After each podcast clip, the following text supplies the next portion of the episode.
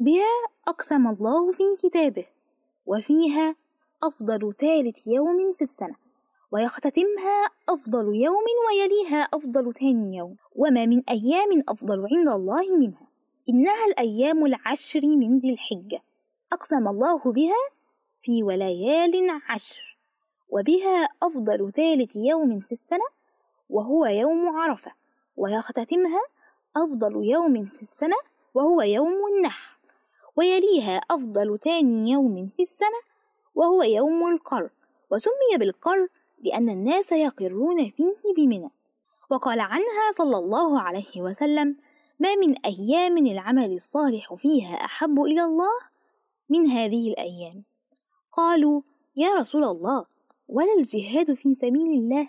قال ولا الجهاد في سبيل الله إلا إلا رجل خرج بنفسه وماله فلم يرجع من ذلك بشيء.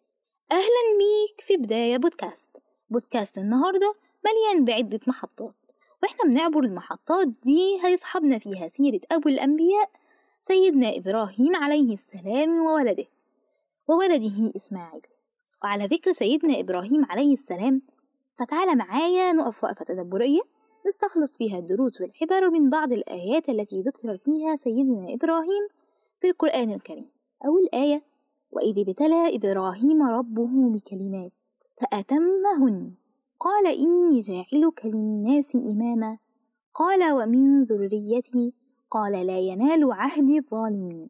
في الآية بيوضح لنا فيها سبحانه وتعالى إنه اختبر سيدنا إبراهيم ببعض الأوامر فأتمهن ومن هنا جعل سبحانه إماما وقدوة نقتدي به وإحنا كل واحد فينا ربنا بيختبره بأوامر وتعليم الإسلام في جانب معين من جوانب حياته. وواجب عليه اقتداء بسيدنا إبراهيم إننا ننفذ الأوامر دي على أكمل وجه. وقبل ما ننفذ الأوامر دي لازم نسأل ربنا العون والهداية. فكل أمر بإذنه. وإذ قال إبراهيم رب اجعل هذا البلد آمنا واجنبني وبني أن نعبد الأصنام.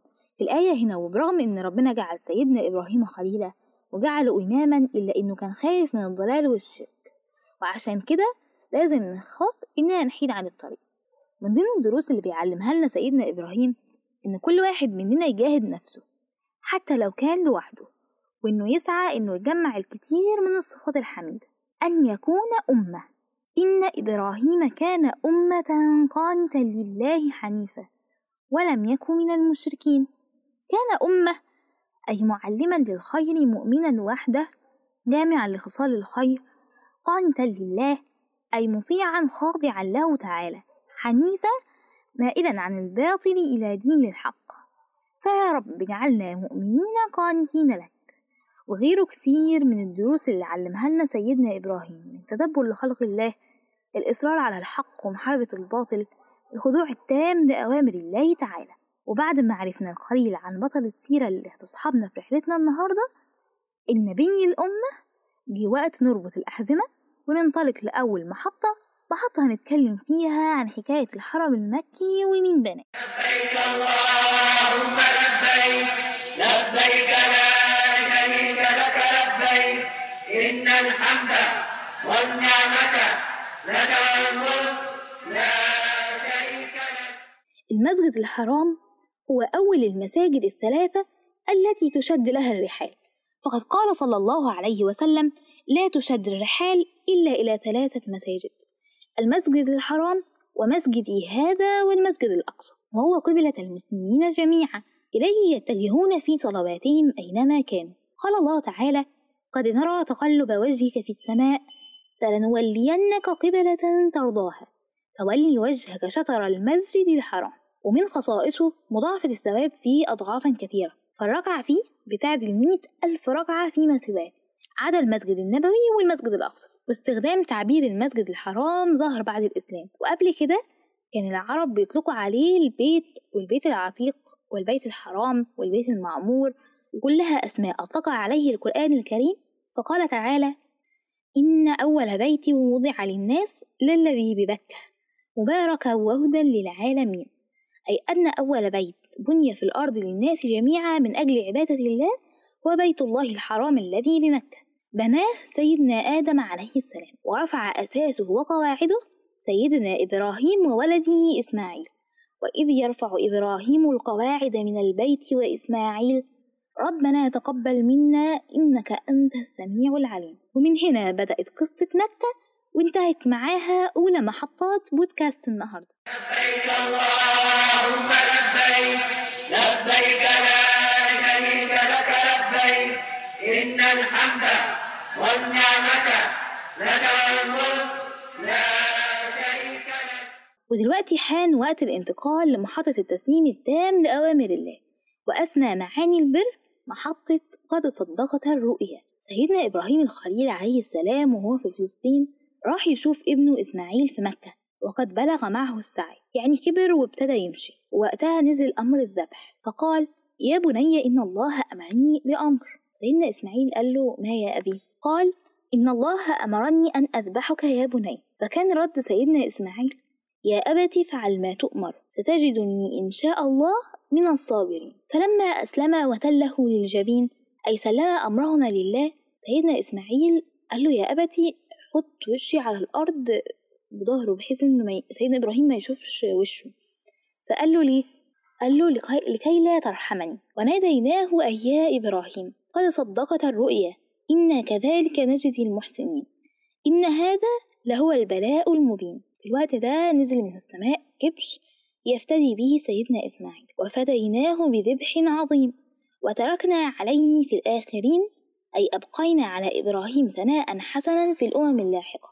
عشان كل ده كان لازم وإحنا بنسن سنة الذبح نستشعر معنى التسليم التام لأمر الله في كل أمور الدنيا ويزيد معنى اليقين التام بالله.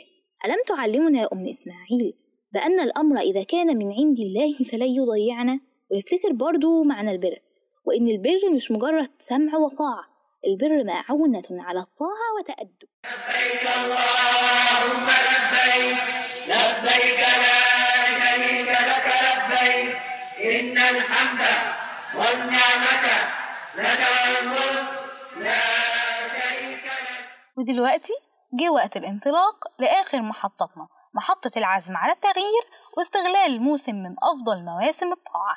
فهي أيام قيل فيها عن عبد الله بن عمر رضي الله عنهما عن النبي صلى الله عليه وسلم قال ما من أيام أعظم عند الله ولا أحب إليه من العمل فيهن من هذه الأيام العشر فأكثروا فيهن من التهليل والتكبير والتحميد. ومن هنا أول تغيير هنعزم سوا على فعله إننا نحلي لساننا دايما بالذكر والذكر بينقسم لنوعين الأول الذكر المطلق والتاني الذكر المقيد.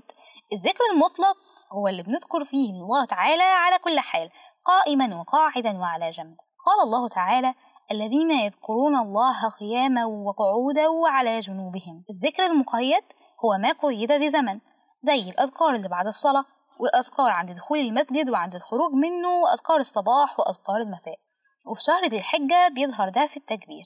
فعندنا نوعين تكبير مطلق وده تكبير بيسن فعله في عشر ذي الحجة وسائر أيام التشريق وبيبدأ من دخول شهر ذي الحجة أي من غروب شمس آخر يوم من شهر ذي القعدة إلى آخر يوم من أيام التشريق وذلك بغروب شمس اليوم الثالث عشر من ذي الحجة.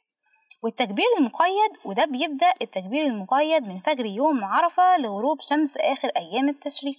في التكبير المقيد بنكبر بعد كل أذان وعشان كده اتسمى بالمقيد. والأيام العشر هي الأيام الوحيدة في السنة الجامعة لكل العبادات.